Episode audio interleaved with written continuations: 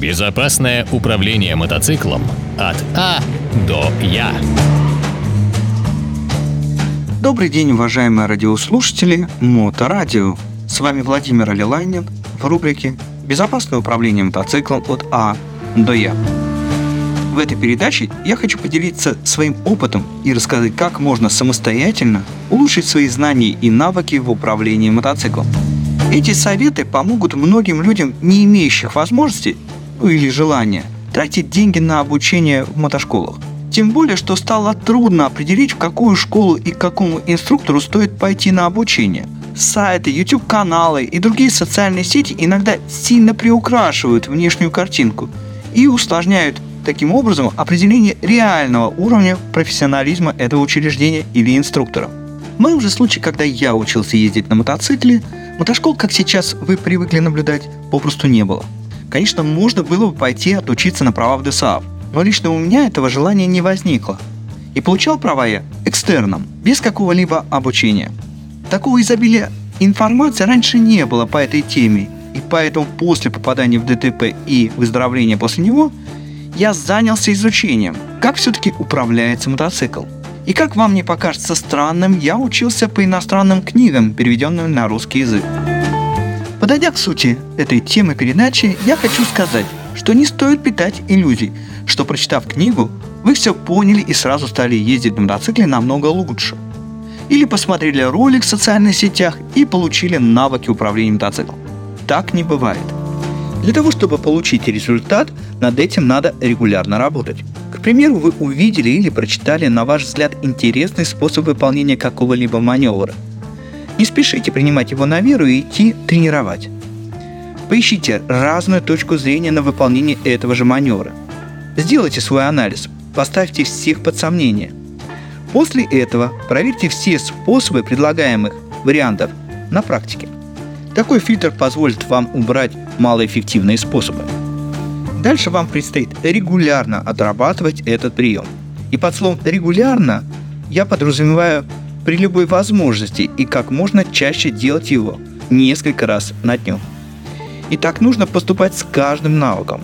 Не пытайтесь изучать несколько навыков одновременно. Это сильно усложнит процесс обучения и снизит его эффективность. И будучи честным человеком с вами, я скажу, что этот способ обучения очень и очень долгий и требует от вас большого количества времени и твердости в своих целях. Управление мотоциклом от А до Я. Как пример, я хочу привести желание многих людей заняться собой и привести себя в порядок.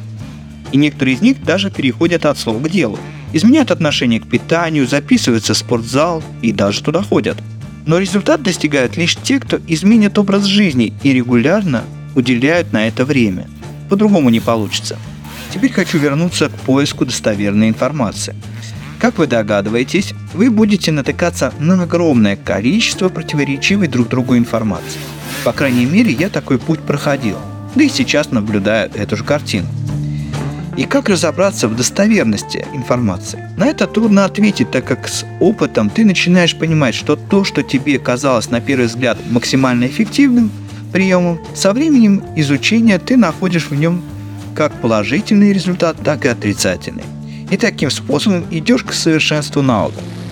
Ведь если вы обратите внимание, сколько споров у инструкторов по поводу держать пальцы на рычагах или не держать, менять посадку и в какую сторону или не менять, эти споры происходят у людей, имеющих стаж управления мотоциклом и преподавательский стаж.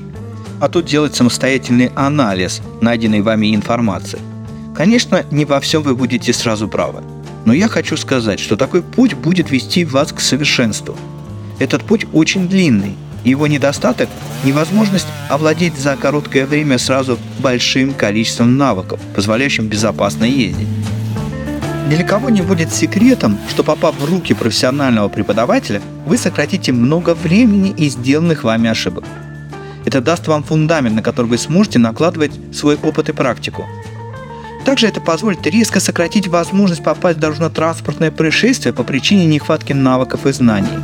Так как эта передача построена на совете из моего опыта, я хочу продолжить им делиться с вами. Самостоятельное обучение не экономит средств, так как увеличивает время, затрачиваемое для достижения одного и того же результата. Но это не говорит о том, что обучение должно основываться только на обучении у инструктора. процессе обучения вы должны быть заинтересованным и уделять этому время, как с инструктором, так и самостоятельно.